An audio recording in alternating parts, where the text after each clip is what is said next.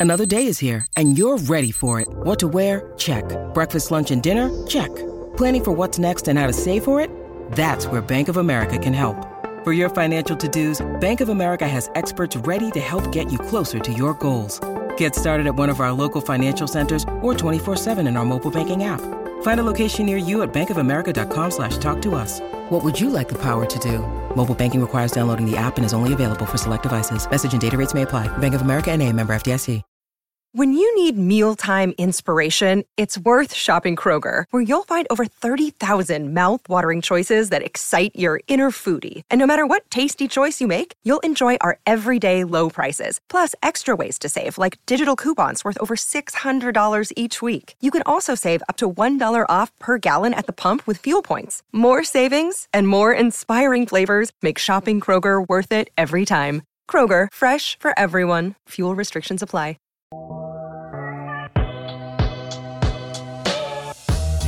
Welcome into the CHGO White Sox postgame show presented by PointsBet. Use promo code CHGO when you sign up to get two risk-free bets up to $2,000. Welcome into Studio A of our CHGO offices here in the West Loop of Chicago. I'm Sean Anderson, the host of the CHGO White Sox postgame show. You can follow me on Twitter at Sean underscore W underscore Anderson. And alongside me, as always, is the full CHGO White Sox crew. We got Vinnie Duber on the far left. You can follow him on Twitter at Vinnie Duber. He's a CHGO White Sox beat writer. And the man in the middle is Herb Lawrence. Hello. You can follow him on Twitter at Ecknerwall23. He's a CHGO White Sox community leader. And we are joining you after a White Sox win. The White Sox win 8 to 2. They win their seventh straight game on Sundays. They improve to 13 and 6 on Sundays. A very take care of business day. We said you're going up against Spencer Howard, a guy who has struggled this year. You got to take care of business. They did that today. Before we get into the uh, game here, the White Sox splitting with the Rangers, we do want to mention you see it on the shirt, uh, the screen right there. If you're watching right now on YouTube, we got a brand new shirt in the CHGO locker. If you want to become a member, a CHGO member, and haven't yet, right now is a perfect time to become a CHGO member, get a free T-shirt, and get this one to be your free T-shirt. You got a Cy Cease. Uh, you, you know you get the mustache represented well. Very excited for this brand new release. So check the link in the description below uh, in our YouTube uh, uh channel right now. Uh, it's in the description of the YouTube uh, video. It'll also be in the description of the podcast. But we got a brand new T-shirt celebrating the White Sox best player in 2022. So uh, White Sox win. Got a brand new shirt. Feeling good, Herb. It is a great victory for the White Sox. You had Lucas Giolito struggle again, but got out of it.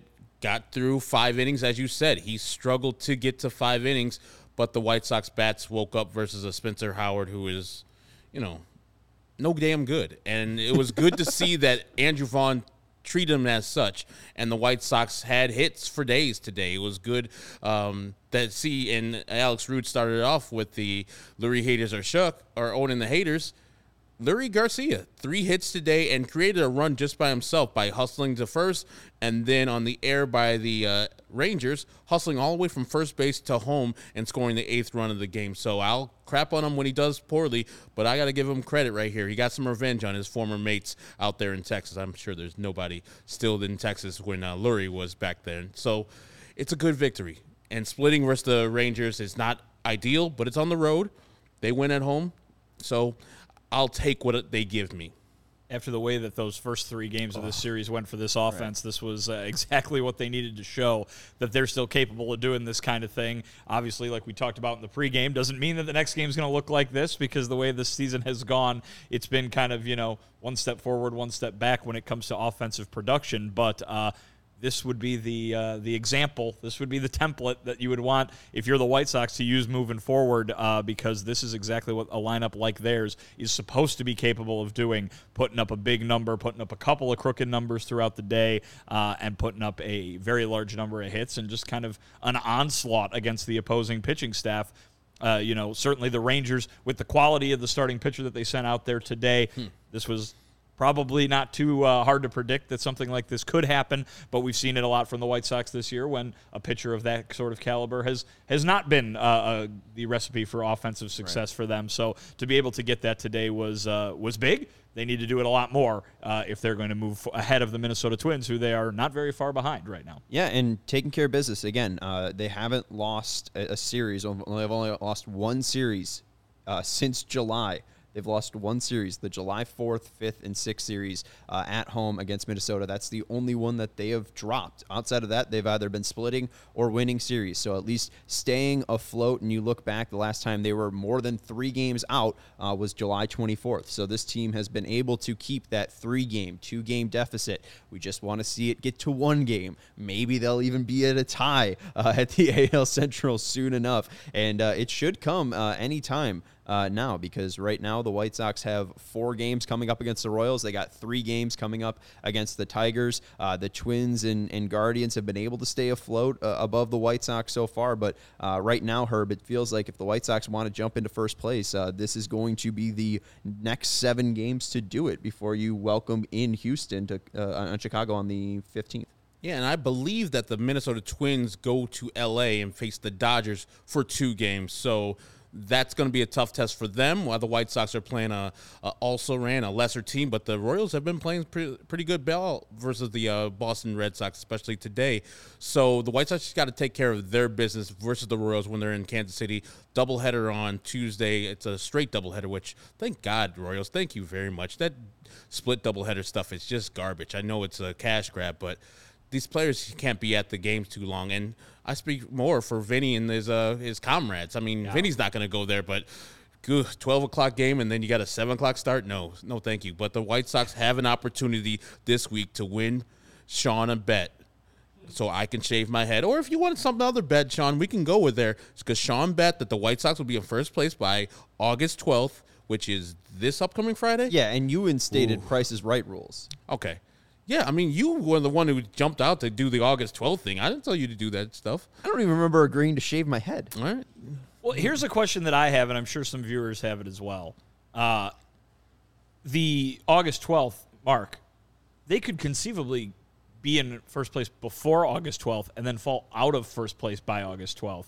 Yeah. What are what is the situation there if that were to occur? It's just getting to first place. So if Even they if hit first tied. place before the 12th and then they fall back out of first place, yeah. it still counts as them being in first yes, place correct. by August 12th. It's right. it's the first time that they're in first place. Gotcha. As long as that's on the 12th or before, then I don't lose. Which again, I feel isn't fair because you picked the 22nd. So there's enough overlap right there to at least give us – you know, an over under situation here. Again, Steven said August. But you 16th. said the 12th. Yeah, I'm about to say I didn't force you into the 12th. True. You volunteered that. That's true. Hey, uh, I mean, and here's here's another one. Games go late on the 12th and they don't move into first place until the 13th. What happens in that situation? no, Sean loses. No. Come on. No, no, no. like after midnight on yes. the 13th, is that counted still the 12th? No. Yeah, I would say if the White Sox win before the strike the, cl- the clock strikes midnight, I still think that it counts that it, they move in because it's a win on the 12th that pushed them into first place.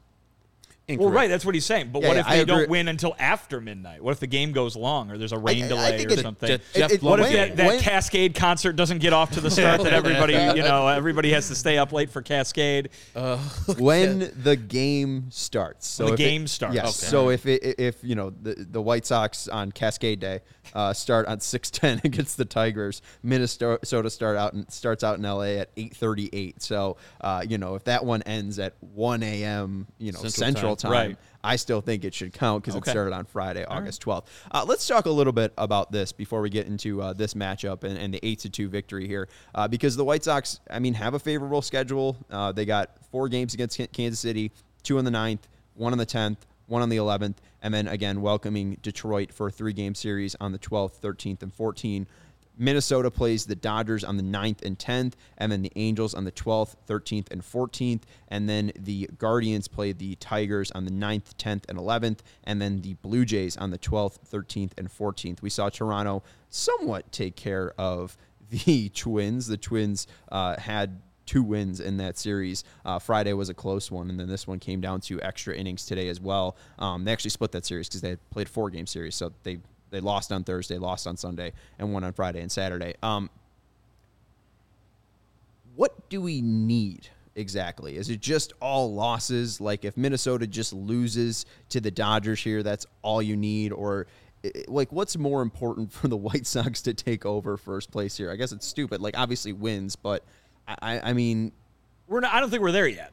You know what I mean? Like it's it's August. It's early August. Like you know, we're talking more about your bet at this point than we are actually where the White Sox need to be. The White Sox need to have one more win than the Twins do on the final day of the season. That's really what it comes down to. Preferably, they have one uh, for the White Sox. They have at least one more than the Guardians as well. But um, but yeah, the the idea being that and there's a, perfectly good uh, comment down there, you know, from a White Sox fan who cares what the Twins do, worry about the White Sox. Uh, it makes sense. I mean, if, if, from the White Sox perspective, mm. win games. That's and there's there's there's enough time left that we're not necessarily needing to scoreboard watch quite yet. I understand the ideas that you know, oh boy, this could be the time they move into first place, kind of thing, but.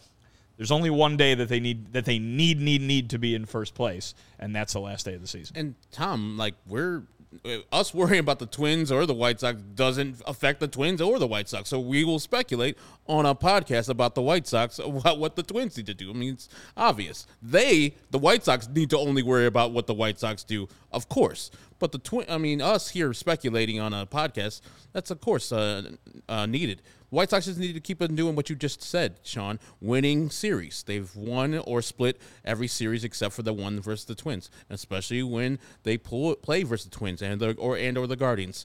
Win those series or split them. And I think eventually it'll shake out that the White Sox will have the better record than both of those teams. They don't have to play ass kickingly great baseball, which they haven't, and look where they're at. They just played very mediocre, very poor baseball this whole year, and they're two games out that's why it's so infuriating because you know this team is no damn good. And you know the teams in front of them are no damn good. But eventually, the cream will rise to the top and the White Sox will win this division. That's all you know. But then you get to the playoffs, you know it's going to be all over that's the frustrating part. And Vinnie was talking about in the, the pregame, this series this year is just gone on a straight line. It's like Illinois, just flat as hell. Just so it's garbage. appropriate. There you go. Just garbage all year long. We'll win. We'll be happy as hell. AL Central champs again. We'll you know g- grab our shirts and such, and then go and summarily get dismissed at the crib by some also ran team that won the uh, the third wild card. But I'm very I'm very interested to, to ask you this question because I see a lot of it on you know whether it's I'm at, I'm at the game and I'm seeing it on Twitter, I'm seeing it in the comments during our show, um, and obviously this is through the prism of the expectations that they had in the preseason. They were supposed to be a World Series caliber team. They have been very far from that, obviously, and so I understand that no matter what happens, if they're going to stay far from that, people are going to be disappointed in a way. But given the history of this franchise, yeah. would them winning a bad division and making the playoffs be like bad? Like everybody says it like it's some real bad thing kind of thing. Like I understand that it would be disappointing given the preseason expectations, but just in general, the White Sox making the playoffs, it doesn't happen very often. Right, but that's why I think with how easy this division is, is how weak this division is, and with how much money is being spent on this team, the seventh highest payroll in baseball. Mm-hmm. If this team fails, it just kind of is the biggest gut shot to fans. Even if they win the division and make the playoffs, like I, will put it this way, even no, it doesn't need to be yeah. seen. It doesn't need to be seen as succeeding because they will have failed their own expectations. Yeah. But is there some is there some joy to be had if you're a fan in watching a team that you root for that hardly ever makes the playoffs make the playoffs? Yeah, I think White Sox fans, when they're in the playoffs, those three games will be hyped. Everybody will forget about all these games in the regular season. It's like, hey, we won enough games to win this division. Now we're in the tournament. Let's go and win them because we have some of the best pitching in baseball. But if and when they fall short, I think we're going to look back and say, you know what? It was good to win two consecutive AL Central divisions but that's not our goal. At the at the ultimate goal is winning the World Series or getting to compete in the World Series. And I guarantee Rick Hahn's gonna be like, "Hey man, I didn't say that we were gonna be winning World Series. Yeah, ask me after the parade. I said, you know, we're gonna be in position to be competing for championships. And technically, he could say getting to the playoffs three years in a row is in position to win." a championship to contending for championships. So, like 10 years from now, when we're looking back, like, man, those are some golden years when the White Sox were in the playoffs all the time and winning that 2022 championship wasn't you know satisfying at the time but look back now it's like you know what? They persevered through some bullshit uh, hitting some managing uh, uh, bad managing and they won. So i guess after hindsight you can say it but in the moment right now no. I think this team is mediocre at best and the teams in front of them are the same and then if you win and you're just the tallest guy I don't want to say that word. I see. I want to Don't say. then. yeah, I was going to say that word, but I was going to say if you're the tallest of the short people, shorter people, it doesn't really matter, really.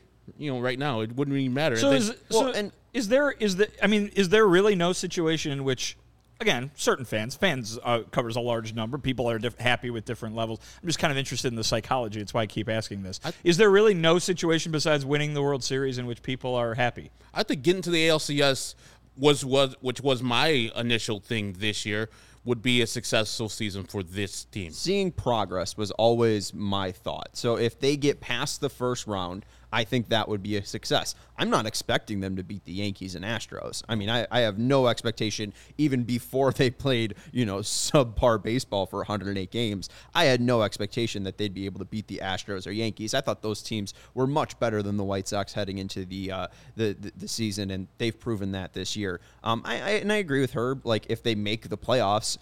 I'm not going to act like I don't sit here every pregame show and pick the White Sox to win about 80% of the games. Mm-hmm. I sit here and say, oh, they're going to win today. Oh, they're going to win today. If they're in a three game playoff series, absolutely I am excited for the White Sox. I, I have the, the thought that, you know, they're in and they have a puncher's chance is something that I think Dan Payton said. Um, you know, if they hit 15 times in a playoff game, they're probably going to put themselves in a good spot to win. And we've seen this pitching be decent. Um, you know, Lucas Giolito had a decent game today.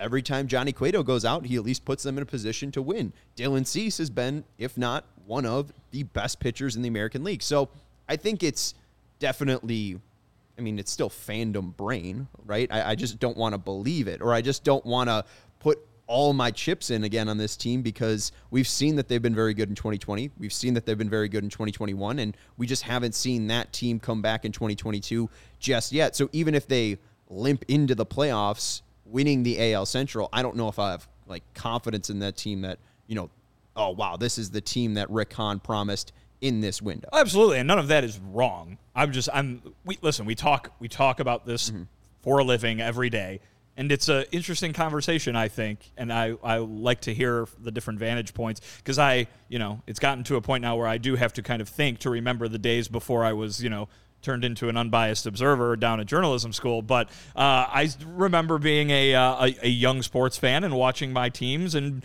being so excited when they made the playoffs because for a while there, it's changed in the years since, but for a while there in this town, we didn't get a lot of playoff teams. And so every time it happened, it was awesome, even if they lost in the first round, even if you knew they weren't as good as the other teams. I just remember being so excited about it. And now covering this team, I see a lot of reaction that is, I mean, literally comments that we see on here every day or that I see on Twitter every day that are like, who cares if they win the division? They're going to lose in the first round anyway. They might as not even, might as well not even show up.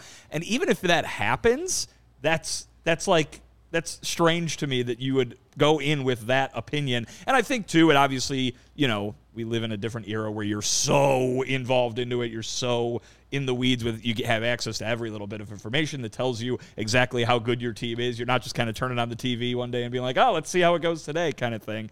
Um, so it is interesting, and I'm just, I'm, I'm just, I, I think the conversation is interesting too. I'm not trying to uh, uh, make an argument. I'm doing a little research here uh, through you, through you two. Yeah, and I th- think that um, even the hardest White Sox fan on the team will acquiesce to okay, they've won the AL Central, and they'll be like, okay, let's go into the playoffs and see how they're going to ruin this. You know, they're going to have a negative feeling about the the matchup, and imagine if they win, there'll be pom poms, black and white pom poms just cheering up and down. I guarantee all the stuff that's happening right now with this season will melt away if this team wins games in the playoffs get to the playoffs first. But if you those people you're talking about, they're like, who cares if they make the playoffs? They're going to get beat in the first round.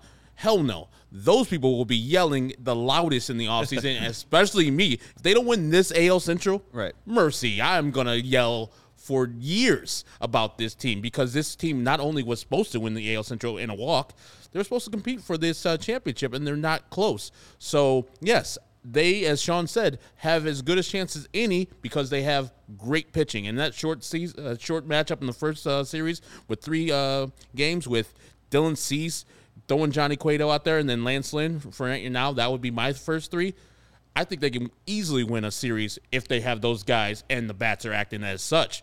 But the bats haven't right. acted as such this year. It's the biggest if in, with White Sox baseball is if the bats show up. And I, I don't know. I mean, you look at oh, the potential playoff matchup. If they win the AL Central, they're likely going to play a three game series against Seattle in Chicago, which is great but also they haven't been able to win at home this year. So it's like, what does a home series even do you? Would you be better going to Seattle and playing that there? I, I don't know. I, I, Luis Castillo, Robbie Ray. Ugh. I'm real good. Yeah, I'm all right. Um, those guys are gonna kick our ass. Um, and shout out to uh, uh, sh- uh, Chef Fidel. Yeah, Chef Fidel uh, Garcia for the uh, the, the two dollars super che chat. Fidel. Probably Che Fidel. Che Fidel. Putting all the Cuban uh, heroes together. Mr. Garcia. Yes. Um, shout out to uh, Mr. Garcia. I don't know about hero for Fidel.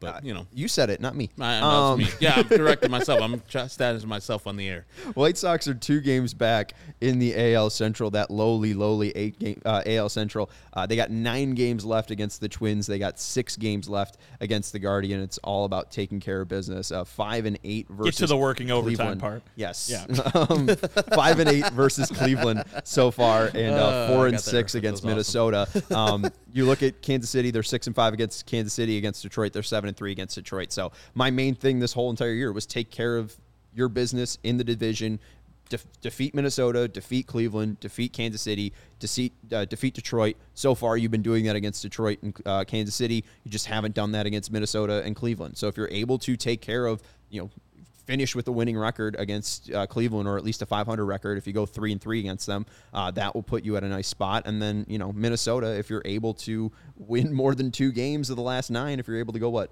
six and four, or not? That's ten games. Uh, if you're able to go six and three, six and three you'll be able to pull out with a, a, a, a plus 500 record. So um, the White Sox can still turn around this season um, and doing it by just again winning games and, and winning the games that they need to. All right, want to take a quick break and let you know the best way to support CHGO is to download the PointsBet app and use code CHGO when you sign up. If you download PointsBet app and use the code CHGO. You'll get two risk-free bets of $2,000. But that's not it. If you make a $50 or more first-time deposit, you'll receive a free CHGO membership, which unlocks all of our web content, and you'll even get a free shirt of your choice from the CHGO locker. That's $2,000 in free bets, a free CHGO membership, and a free t-shirt from the CHGO locker all for making more than a $50 first time deposit at PointsBet. Right now is a perfect time to take advantage of this offer. Again, download the PointsBet app, use code CHGO, make a first time deposit of $50 or more, and you'll unlock all of our web content. You'll get Vinnie's articles on allchgo.com. You'll be able to join our CHGO lounge, which is our CHGO Discord. Only our members are able to join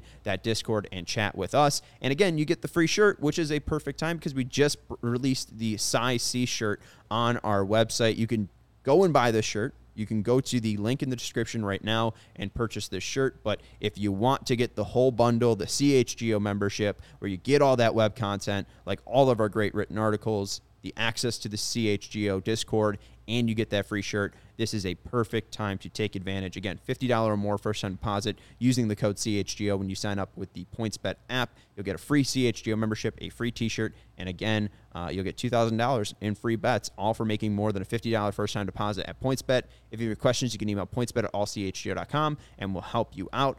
And once the game starts, don't just bet, live your bet life with PointsBet you or someone you know has a gambling problem wants help, call 1 800 Gambler for crisis counseling and referral services. And our next partner has a product I use literally every day. I started using Athletic Greens because they started sending in free samples to us. And I'm like, eh, I don't know if I should use it. I don't know if I should use it. I started using it and I have felt better than ever over the past three months. I have been using Athletic Greens and it has helped me start my day right. With one delicious scoop of AG1s, I absorb 75 high quality vitamins, minerals, whole food source superfoods, probiotics, and adaptogens to again help me start my day right. Special blends of ingredients helps support my gut health, my nervous system, my immune system, my energy, my ability to recover, my ability to focus, my ability to stay young, youthful, you know, keep all those ages, those years off my face, all of the important things. Athletic Greens has over 7,000 five star reviews and it's lifestyle friendly, whether you eat keto, paleo, vegan, dairy free, or gluten free. And right now it's time to reclaim your health and arm your immune system with convenient daily nutrition.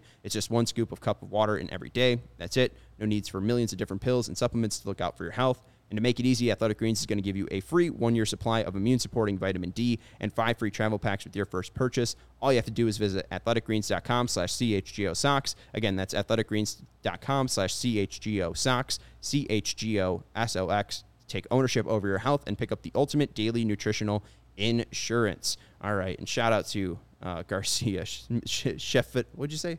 Che Fidel. Che Fidel, thank you uh, for Cy Young Cease, dope shirt. Shout out to our guy Eric from DNVR for designing the shirt and getting the mustache just perfect on uh, Cy Cease there.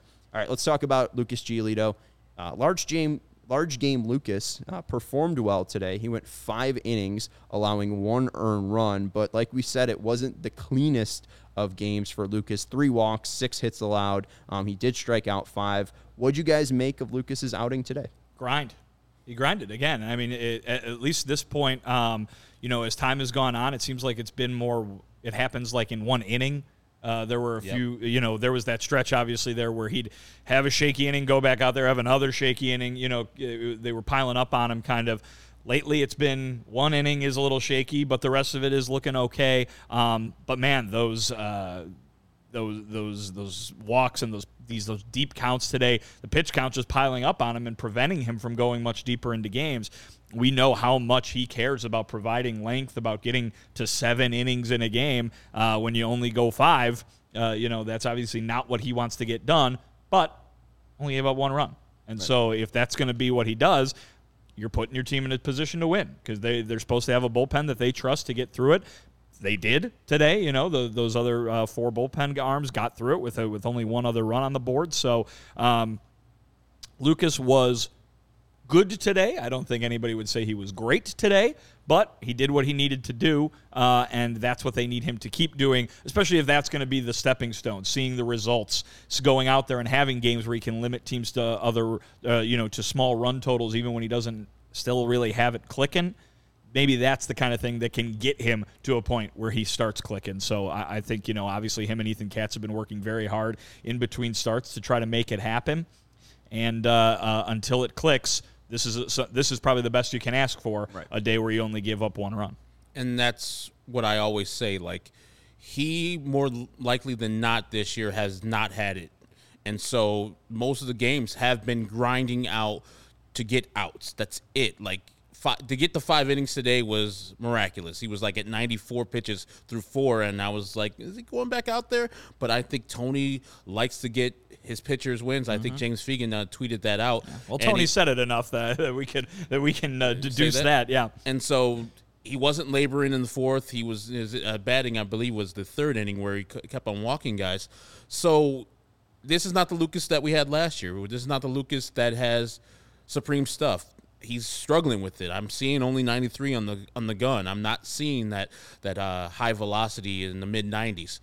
And his changeup, I think mostly he's throwing that low. I remember back in the day, he used to pair that with his fastball, and I know you had some things where the lack of velocity now and how close his fastball and his changeup are, that high changeup doesn't work anymore, and he's not doing it anymore. And his slider was a little bit more precise today. So baby steps with him.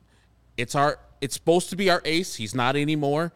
So I expect more than five innings and three walks and five strikeouts. You got to up that number a little bit more, but it's baby steps. And he gave the team a chance to win through his five innings. He only gave up that one earned run and then gave it to the bullpen. I would like for him to get to the sixth or seventh inning to give a little bit less uh, reliance on the bullpen, especially with this team on the margins where they don't usually score a lot of runs today they did. So Lucas's outing looks a little bit more impressive, but on a day where it's two to one, like it was on Friday, it might not look as impressive. Yeah, and you talk about the changeup and him being able to locate it where it's being located. Uh, really down and in is where he's trying to find that spot and, and find that location. Um, you talk about him, you know, typically trying to throw it up and in. Um, a lot of it was being left inside today to right-handers. I don't think he wants to leave it out over the plate. So I think part of it too is a lot of the throwing changeups high is about confidence, and I don't know if he has that same confidence he did back in 2020 and 2021. Clearly, they're working on things, and he's trying to find that release point that is going to unlock everything for him. But if you want to take some bright spots, he hit the highest pitch velocity uh, in the fifth inning. Um, so when he was reaching those 100 pitches today, he reached 94 and a half uh, miles per hour against Adolis Garcia. Um, so, you know, he was able to am- empty the tank and get out uh, near 95, at least near the end of the, uh, the outing today. So hopefully that's a, a good sign to see let's look at the pitch mix for Lucas today because there is some interesting things in here that uh, we can talk about. Lucas ends up throwing 44 fastballs, 43% of his pitches were fastballs today. 36 changeups, 35% of his pitches were changeups today, and 23 sliders, 22% of his pitches were sliders today. He ends up giving up an exit velocity, an average exit velocity of 83.2 miles per hour. So, again, soft contacts on 15 balls in play. He did get a uh, double play to end the inning, which was nice off Corey Seager. Turned it on Marcus Semien and Corey Seager. He got 13 whiffs on 49 swings, 20%, 27% whiff rate, which is well above the MLB average. That's great to see. The changeup was working today, Herb. Again, down and in was a good uh, plan for him. Seven whiffs on 19 swings on the changeup. But the thing that isn't really, you know, great is called strike plus whiff percentage of 24%. percent mm-hmm. um, not great for Lucas Giolito on the day. Average is 27% uh, for major leagues, and he's just not finding that changeup in the zone. He's not able to find that slider in the zone for a called strike. He was able to get some whiffs on it. Good to see, but there still needs to be a little bit more of that sharpness. He still needs to be able to help himself out, and that is what leads to those three walks: is not being able to find the zone with those secondary pitches. Again, no called strikes strikes on his changeup or slider today. If he's able to get those, if he's able to get those, especially early in the count, that's going to help him. Even Spencer Howard was able to find some of that today. Um, he found that on like 0 changeups um, and 0 curveballs. He had four called strikes on curveballs today those 0-0 breaking ball pitches, maybe that's where Lucas can end up finding uh, some edges here and getting himself into more pitchers counts early against hitters. And you're not locating. If you're not locating, those guys know you don't have it today. You can't find the changeup release point, and you can't find it uh, to command and control where the balls go. They'll just wait and wait until you throw your four seam fastball and sit on that, as many teams have done with them this year. This year, but he grinded through and understood that the Rangers, for the most part, can't take him deep. We only saw the home run late in the game by Nathaniel Lowe, who had an awesome series. Man, that man provides a mm-hmm. lot of power this this week, and then that catch in the eighth or ninth inning was fantastic. But I think Lucas knew that they couldn't take him deep. And so. he helped throw off the shackles of British tyranny, also. Thank you, Nathaniel. You're my guy. But that's that's a good thing to have when you're struggling. You know you don't have it, and you don't have the confidence. I remember in that inning where Sebi went out and go, went to see him, and then like the next pitch, uh, it, it, got hit hard, and then you get uh, Ethan Katz going out to see him because you're just calming him down. Just say, hey, give him encouraging words. You're Lucas Giolito, man. Come on, you're LG LG. Remember, remember when Vinny called you that? LGLG, and this is a big game for the White Sox. It might not be big for everybody else, but to split with the Texas Rangers and not coming back to uh, Kansas City with a losing record on the road would be a good thing. And Lucas delivered enough to get the victory. I don't know if I would call it good, good enough. I think there's good signs. Definitely room for improvement for Lucas today. But one thing that just was shown, um, and especially with the heat map today, um, a lot of his four seam was centered in the middle of the plate, and then that slider breaking away to righties. A lot of it was to the um, outer half of the plate to righties. What like a lot of the sliders were focused on that half of the plate. All the changeups were focused on the inner half of the plate. So all of that's playing off of that same direction, that that same thing that helped unlock him in 2019, where he He's shorting that arm swing. All of the pitches are coming out of the same um, slot. Slot exactly. Um, and you know you got the changeup diving down. You got the the slider going away. You got the fastball coming in hard. So uh, you know good signs at least. I would know? like to know how he feels that changeup is doing because sometimes it feels like he's not confident in how it's going to break. Like to lefties, it's just breaking away from them, and then to righties, it's going into them. So sometimes it feels like he's not confident to throw it. So we'll break out his uh, four seam fastball, which is 93 in the major leagues, that gets hit hard. And so if a candid moment, he's like, probably I don't have it right now, but I'm working on it. I'll get there. And, you know, I don't have the velocity I have a couple years ago, but you know what? I can pitch. Greg Maddux had the velocity, neither did Mark Buehrle, but they learned how to pitch with lesser. And I think that's probably a big time thing with him and Michael Kopech to pitch when you don't have that fire. And now you have to pitch around the edges. You have to find the command and control to get people out in major leagues because 93 mile per hour fastball down the middle without a, a, a spotted changeup or a spotted uh, slider gets hit hard eventually. Well, Herb, you called it good but not good enough, and I'll give you guys some insight into what the guys in the clubhouse are thinking, and that is good enough is as good as it gets. Not not because you know I'm sure Lucas feels he could have pitched a lot better today, yeah. but the point being that what is the most important thing for this team right now? Wins. They need to win games, mm-hmm. and if your starting pitcher is going to go out there for for if it's even if it's only five innings, only allow one run, that's going to help you win games more than more often than not. You know, obviously we've talked ad nauseum about the White Sox uh, not being able to capitalize on those kind of outings throughout the year. But moving forward, they need a win every day. And so every day, what they're going to do is they're going to try to get that kind of performance from a starting pitcher. If it's six innings, great. If it's seven innings, even better. If it's eight, nine, fantastic. Mm. But only giving up one run, that's a key. And and uh, I, I, talked to Lucas last week, and, and he told me, uh, you know, as we were talking kind of big picture stuff, one of the things he said was every game is so important.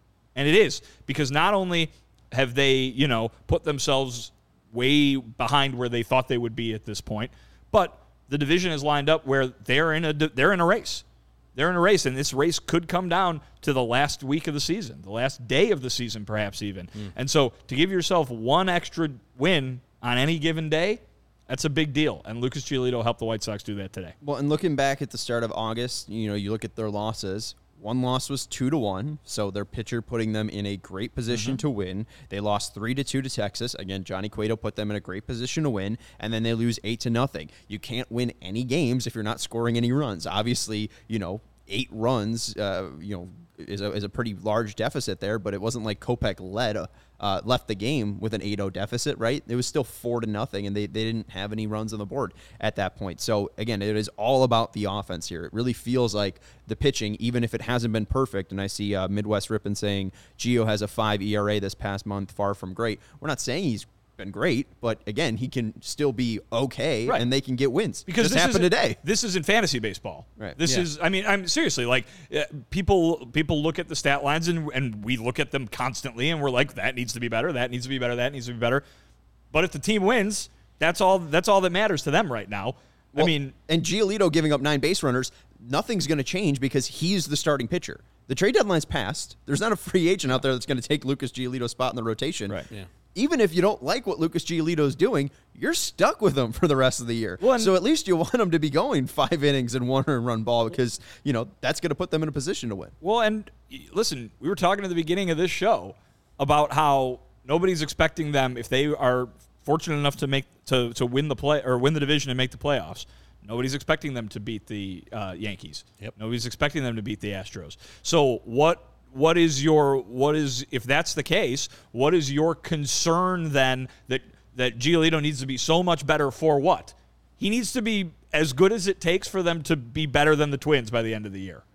And and and right now that's that's what's in front of them. And then the next day they can worry about him needing to be good enough to beat the Yankees or beat the Mariners or whoever the hell they're playing. If he wants to turn it on for the playoffs I don't think any White Maybe. Sox fan would be upset. Right but I think if he's going to go out there and throw five innings of one run ball that's that's that's really really good for if you're if you're the White Sox or you're the or a White Sox fan because it means that more often than not your team's going to win the game. Absolutely. Um, and let's look a little bit ahead at the pitching matchups here uh, for Kansas City after we tell you about our good friends over again at PointsBet. If you want to down, if you want to help support CHGO, if you enjoy if you enjoy CHGO, One way to help us continue to grow is to download the PointsBet app and use code CHGO when you sign up.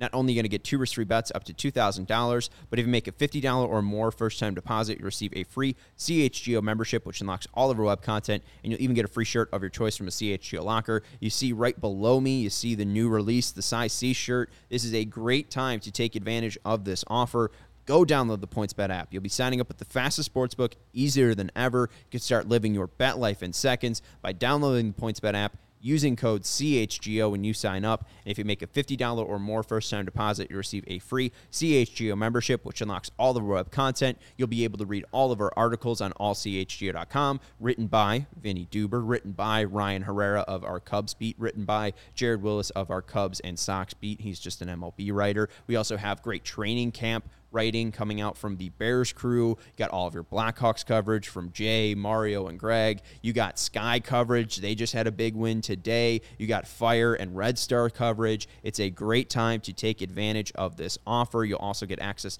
into our CHGO Discord where you can talk to me, Vinny, and Herb throughout the game. And again, you'll get the free t shirt. So you're getting $50 to the best and fastest sportsbook out there. You're getting a free CHGO membership and you're getting a shirt on top of it. Right now is the time to take advantage and support CHGO of this great, great offer ahead of you. Again, download the PointsBet app right now and register your account from start to finish all from your phone. So what are you waiting for once the game starts? Don't just bet. Live your bet life at PointsBet. Gambling problem, call 1-800-522-4700. Four-game series coming up mm-hmm. against the Kansas City Royal in Kansas City. Yep off day tomorrow. We will have a show for you at 2:30 p.m. and we'll probably do a little bit more of the previewing and and recapping as well. But we got Lance Lynn on Tuesday, second game of the doubleheader. We can likely assume that either Reynaldo Lopez, who will be activated, might get some some run in that. Davis Martin might get called up and activated for that start. Um, I doubt Vince Velasquez will be ready by that point there are options. You've okay. listed all the options. I, I, would think that if they that the best of those to them would be Davis Martin. Uh, the way that he's been able to pitch for them so far this season, uh, I would imagine that if they wanted to have the best chance of winning that game, that would be the guy they would call on. Uh, but I'm not quite sure how uh, you know he's lined up uh, down there in Charlotte if he's been on the rest that would allow him to pitch there, or yeah, Vince Velasquez is is was on a rehab assignment the last we heard. Um, maybe that's something that could happen as well. Uh, and then there's always the old bullpen day. Uh, not only that, they got an off day tomorrow. So obviously they would like to use that to get their guys some rest. Right. But if they feel like uh, guys are rested enough, maybe they could even uh, rearrange things a little more uh, on that front and not uh, really screw with guys' schedules too much. So I would think D- Davis Martin would be the favorite, but that does not mean he is a lock until the team says otherwise. He last pitched on the third, so unless he's pitching today, likely just going to, and they're delayed right now down in Gwinnett, and they have an off day. So it likely seems that Davis Martin will probably get the call up and, and, and join the White Sox on Tuesday. And we've seen that Davis Martin has had some good starts nice. versus the uh, Royals before, so I don't mind that. So it's going to be Lynn versus Singer, uh, Davis Martin versus TBA, Cueto versus Bubic, and Cease versus Greinke. There's not a pitcher on that, you know, lineup or, or, that you're going up against right now that I'm afraid of. Herb, you just saw Brady Singer be handled by the White Sox. Kris Bubic is a lefty, and Zack Greinke's crafty, but he can't go longer than five innings uh, nowadays in his career. I mean, the White Sox should handle business. Yeah, I know they scored a bunch of runs, eight runs versus Brad Keller. They get to skip him as he pitched today versus the Red Sox and did well for them. And also, our bugaboo, Daniel Lynch, pitched on Saturday. So thank Jesus we don't have to face that some bitch ever. Well, this series in uh, Kansas City's. White Sox schedule lines up for them. They got most of their good pitchers pitching this this uh this uh series coming up, and then I think Dylan Cease will pitch on Friday versus the uh, Detroit Tigers, and he'll be in the house when Cascades in the house too. So it'll be a good chance for the White Sox to take three or four in Kansas City. It'll be very disappointing if they lose to most of those pitchers. You know, Zach Greinke is a veteran, so he stymies the White Sox from time to time. Bubic, they should have no problem with at all. And they have Johnny Cueto and Lance Lynn going to the bump, along with uh, Davis Martin, who gives them a chance to win every time he goes out there. So if the White Sox bats show up versus the Kansas City Royals, which should be a hot series – I think the White Sox should take three out of four. I said that same thing versus the Texas Rangers. There's no notable people in the Texas Rangers uh, starting rotation, but Dane Dunning's out here throwing one hitters. and we get to miss Martin Perez, and we still split with them. It'll be very disappointing if they come home from this road trip and they get a total split versus the Texas Rangers and the Kansas City Royals in eight games. Fingers- right now, they're what seven and five in their thirteen or their twelve games they played in the nineteen of these subpar teams. They need to go much better versus Kansas City and Detroit to end this off, as I would thought they would do in thirteen and six. But you know they got to run the table pretty much to get there. You're right. That's seven in five in their last twelve against Colorado, Oakland, Kansas City, and Texas. Um, and you just look at it too. I mean, you're going up against the Dodgers. The Twins are. I mean, the Twins can get dusted pretty easily out there in LA. So, I mean, and right now you're two games back of Minnesota. You have a real nice series in Kansas City, and that August 12th date uh, looks a lot better. Um, just to update you, too, on uh, Vince Velasquez, he pitched a third of an inning down in Charlotte, Nope. allowed three hits, two walks, and three earned runs. So, not.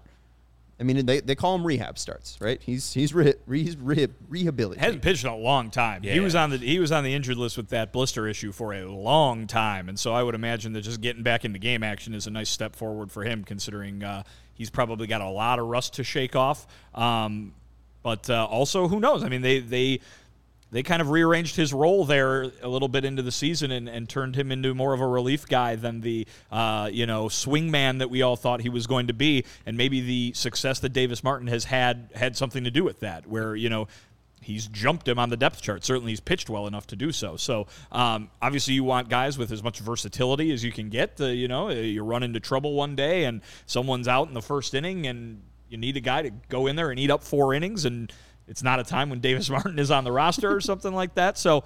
Obviously, uh, you know, nice to have that versatility in Velasquez, but his road back might take a bit because, uh, like I said, a lot of rust that he's got to shake off before we can even start worrying about where he's at from a performance standpoint. And not only has Davis Martin jumped him as the starter, I think that Jimmy Lambert, mercy, that dude has jumped a lot of people as a reliever. Who would have thought that Jimmy Lambert would be one of our favorite, best relievers this year? Him and Reynaldo Lopez have done the job from failed starters, I'll put those in quotes, to being guys that you can rely on every time they go out there. Whenever I see Jimmy Lambert now, I'm like, man, game's over or this inning is cash because Jimmy Lambert's going to give you a chance. I think he's got what 12 straight outings where he's given up nothing.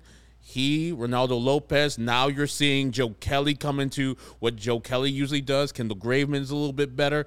And Liam Hendriks, the bullpen is what Rick Hahn envisioned him to be, even though the, the pieces might be a little bit different. And sure, he didn't expect that Jimmy Lambert be a big time contributor to this bullpen or Raylo, but they're top of the like when I think about the bullpen, I'm like, man, let's go and get Jimmy Lambert. That's what saved the game today. Like Lucas can only go through five.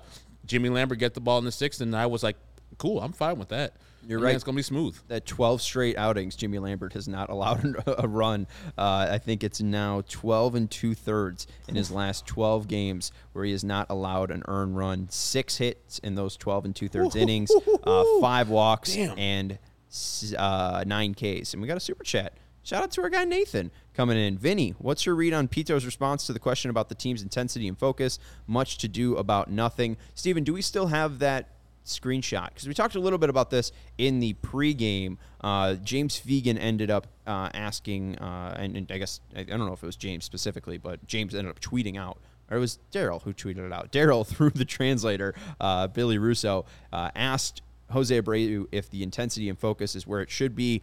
Pito said, and this was last night, the only thing that I can control is just trying every day to do my best and bring the best to the organization. That's the one thing I can control. I don't have control over other things other than that. Um, so, what do you make of Jose Abreu's comments? Much ado about nothing. I think uh, I think it would probably lean toward much ado about nothing, in my opinion, because listen, we gotta we gotta uh, recognize the history of Jose Abreu's comment, public comments, you know, dating all the way back to before uh, any of his uh, you know uh, mentees uh, arrived at the major league level. I mean, he is a guy who has been the biggest cheerleader for this uh, for these young players and for where the rebuilding process was heading.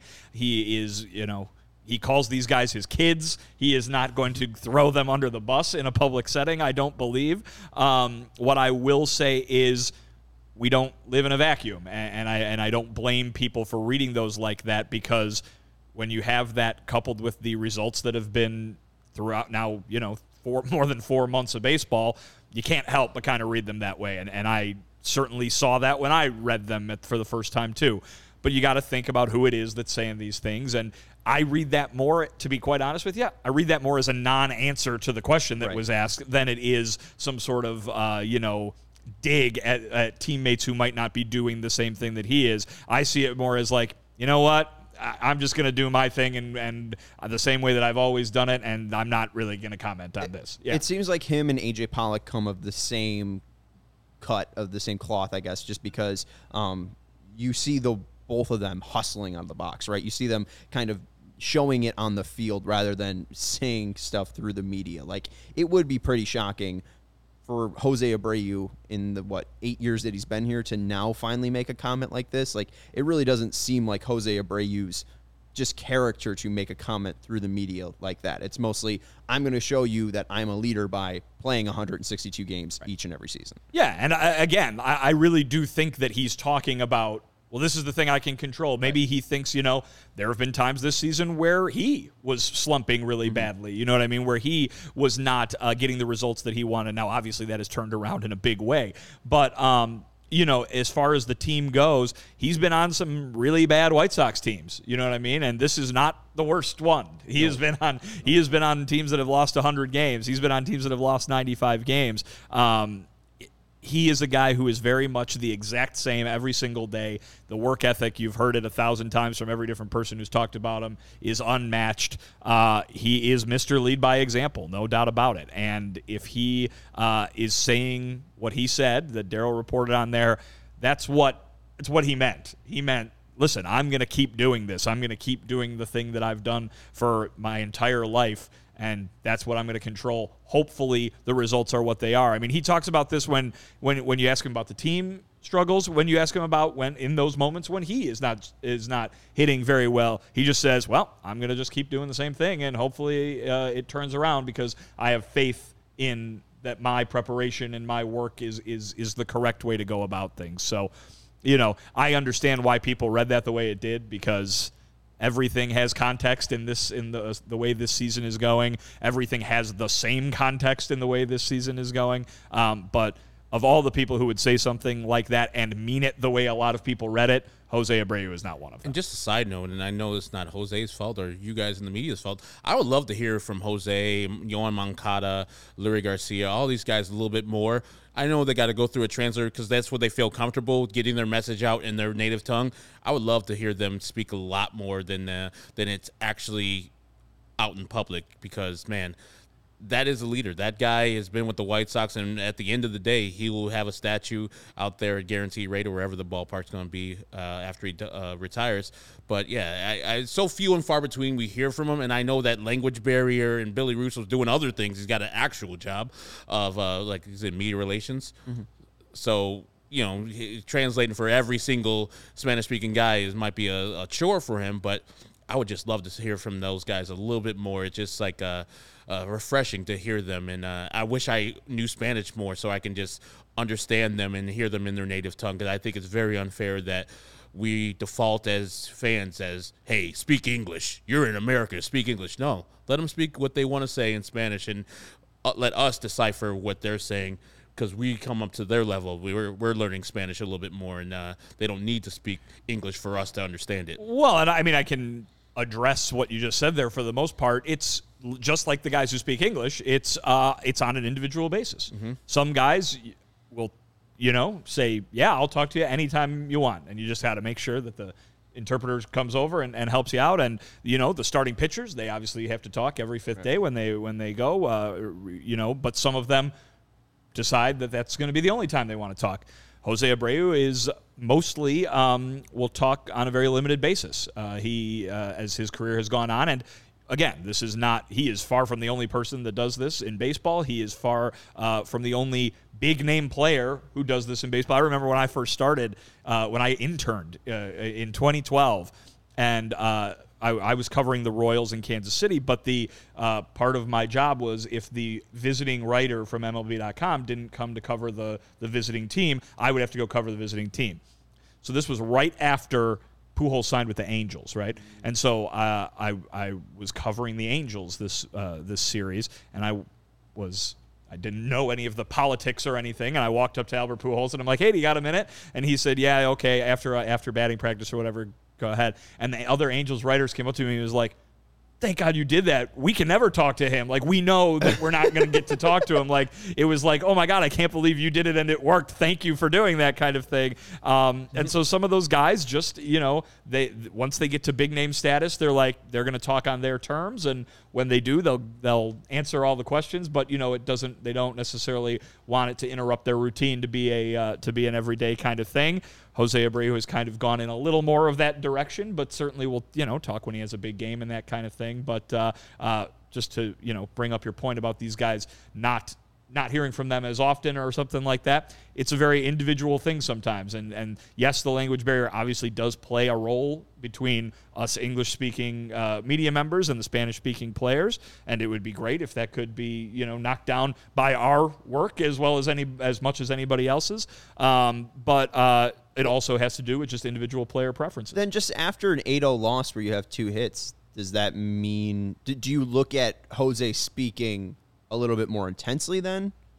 Like, does that like? I don't know. I wasn't there, Right. uh, obviously, uh, so I don't know what the circumstances there were. Perhaps it was. I, it- does seem this year, uh, and I could be miscounting. It seems that he has talked more uh, on the road, maybe to a smaller group of media rather than you know a lot of cameras and stuff like that. Uh, but certainly, uh, I wouldn't. I wouldn't claim to know what happened because I wasn't there. So It's a lot easier talking to Daryl James and LaMond Pope than you know twenty other media outlets when you're at uh, the G rate. You know, because it's Sure, it's and it's perhaps, small and, media. and not only that too, it, it's sometimes that is seen as a uh, reward, for lack of a better term, for the traveling writers who Right. you know who have made their way out uh, to the road series. You know, it's like, all right, we're going to make sure that you guys get who you want to talk to on the road. You know, when we're at home, it's kind of more who can we get based on so many people being in the clubhouse. Absolutely. And shout out to Eli Stein, who dropped in with a super chat from Israel, watching proudly. Our guy. Um, it's got to be at like midnight out there, dropping. Late night. dropping. It is uh, uh, 2 a.m. over there. Whoa. It's 2 a.m. dropping an Israeli news shekel. So thank you, Eli Stein. And he brings up AJ is batting 400 as a leadoff hitter. I want to bring this up. We're talking about Jose Abreu. Um, Jose had three hits today. He goes three for five. AJ Pollock goes three for five. Uh, you also have Eloy getting two hits. He went two for five. Vaughn went three for five with a home run. Leury Garcia went three for five with a home run. And our guy, uh, Shea Fidel Garcia, also mentioning that Jose Abreu needs to step it up. Uh, he's hitting 300, 380, and 470. So uh, That's you know, on the season. yeah, and he's got an MVP as well. Believe he leads. believe he leads the American League in hits. Is that correct? After today, or at some point today, he did. Um, Let me see. Thought I saw that somewhere. Um, but what'd you guys make of the the performance today? AJ Pollock had a nice day. You picked him to click. I did, I did, and I know people want him to be the leadoff hitter going forward, as Tim has struggled. Uh, they for, don't. Oh my God, Twitter is going fi- A lot of comments uh, today on our chat right here. Yeah, they're going wild. And th- you know, and I would maybe entertain that if AJ Pollock was an everyday player. But with the current roster the White Sox has, AJ is not a full time everyday player. So no, I won't entertain that that he's the guy. Tim, we know can get the job done. And we know before the season's over, the old Tim will show up. Right now he's in a slump. That happens in seasons, and this is probably the first time it really, since Tim has become the guy he is right now, that he's had a months long slumps that he's going through right now. So I believe him with a couple days off, uh, the suspension he's serving right now for this game that we just had and the first game in Kansas City will do him well. So he comes back Friday or Tuesday night and he's ready to play. And down the stretch, he can be fresh with the legs, fresh with the mind, and contribute to the White Sox as the leadoff hitter. Now, if AJ was a guy that was an everyday guy, maybe I would entertain it, but no, not right now. We have we have talked so so so many times. This dates back to before spring training even started about what Tim means to this team when he's when he's at full capacity, when when he's at his full power, so to speak. Uh, he is a guy that cannot be matched with what he can do driving the bus for this team, powering this lineup when he is sitting at the top of it like that. I mean, you guys see it, and it's become almost, you know, something that people make fun of that going the other way for the single and something like that. Guys, that's good. He- Yes. That's that is something that he can do to get on in front of RBI guys like Abreu or Eloy or Luis Robert or Vaughn. Um, Tim Anderson, when Tim Anderson is Tim Anderson, Right. Nobody can do for this White Sox team what he can do. Yeah, Exactly. and that's why he won a batting title. Right. Right. I mean, he, he gets on at, at crazy rates, and yeah, he's hitting 249 since his injury injury back on June 20th. I, I think Tim has earned the benefit of the doubt Yes. to turn that around. Um, and again, AJ Pollock isn't an everyday player. I don't. I don't think AJ Pollock leading off is going to, you know, honestly end up in him being a 400 uh, leadoff hitter. Like AJ Pollock in a very small sample size, because TA is your leadoff hitter, is hitting 400 because he's a professional hitter that knows how to get a job done. But Tim Anderson has made his career based off of that spot. I think he's earned it. Hopefully, he's able to turn it around because if he's not, the White Sox aren't going anywhere. Yeah. Right? I mean, Tim Anderson needs to start turning it around at the top of the lineup for the White Sox to pull ahead out of this 500, uh, you know, kind of just swamp that they're in. Uh, Abreu now 120, 22, uh, 122 hits on the year. Um, Dansby Swanson has 123. Riley has 124. Goldschmidt has 127. Trea Turner has 133, and Freddie Freeman has 134. So I All think national he's- leaguers. Yeah, so I think he might lead the American. He does League. lead the AL. He's one ahead of Xander Bogaerts. Wow! So congratulations to uh, The hit to king. Jose Abreu, the hit king in the American League, and that's what basically happens when you hit 300 and play 150 something games each and every year. We will have an off day show for you tomorrow at 2:30. We will be previewing the Kansas City Royals um, series that's coming up for the White Sox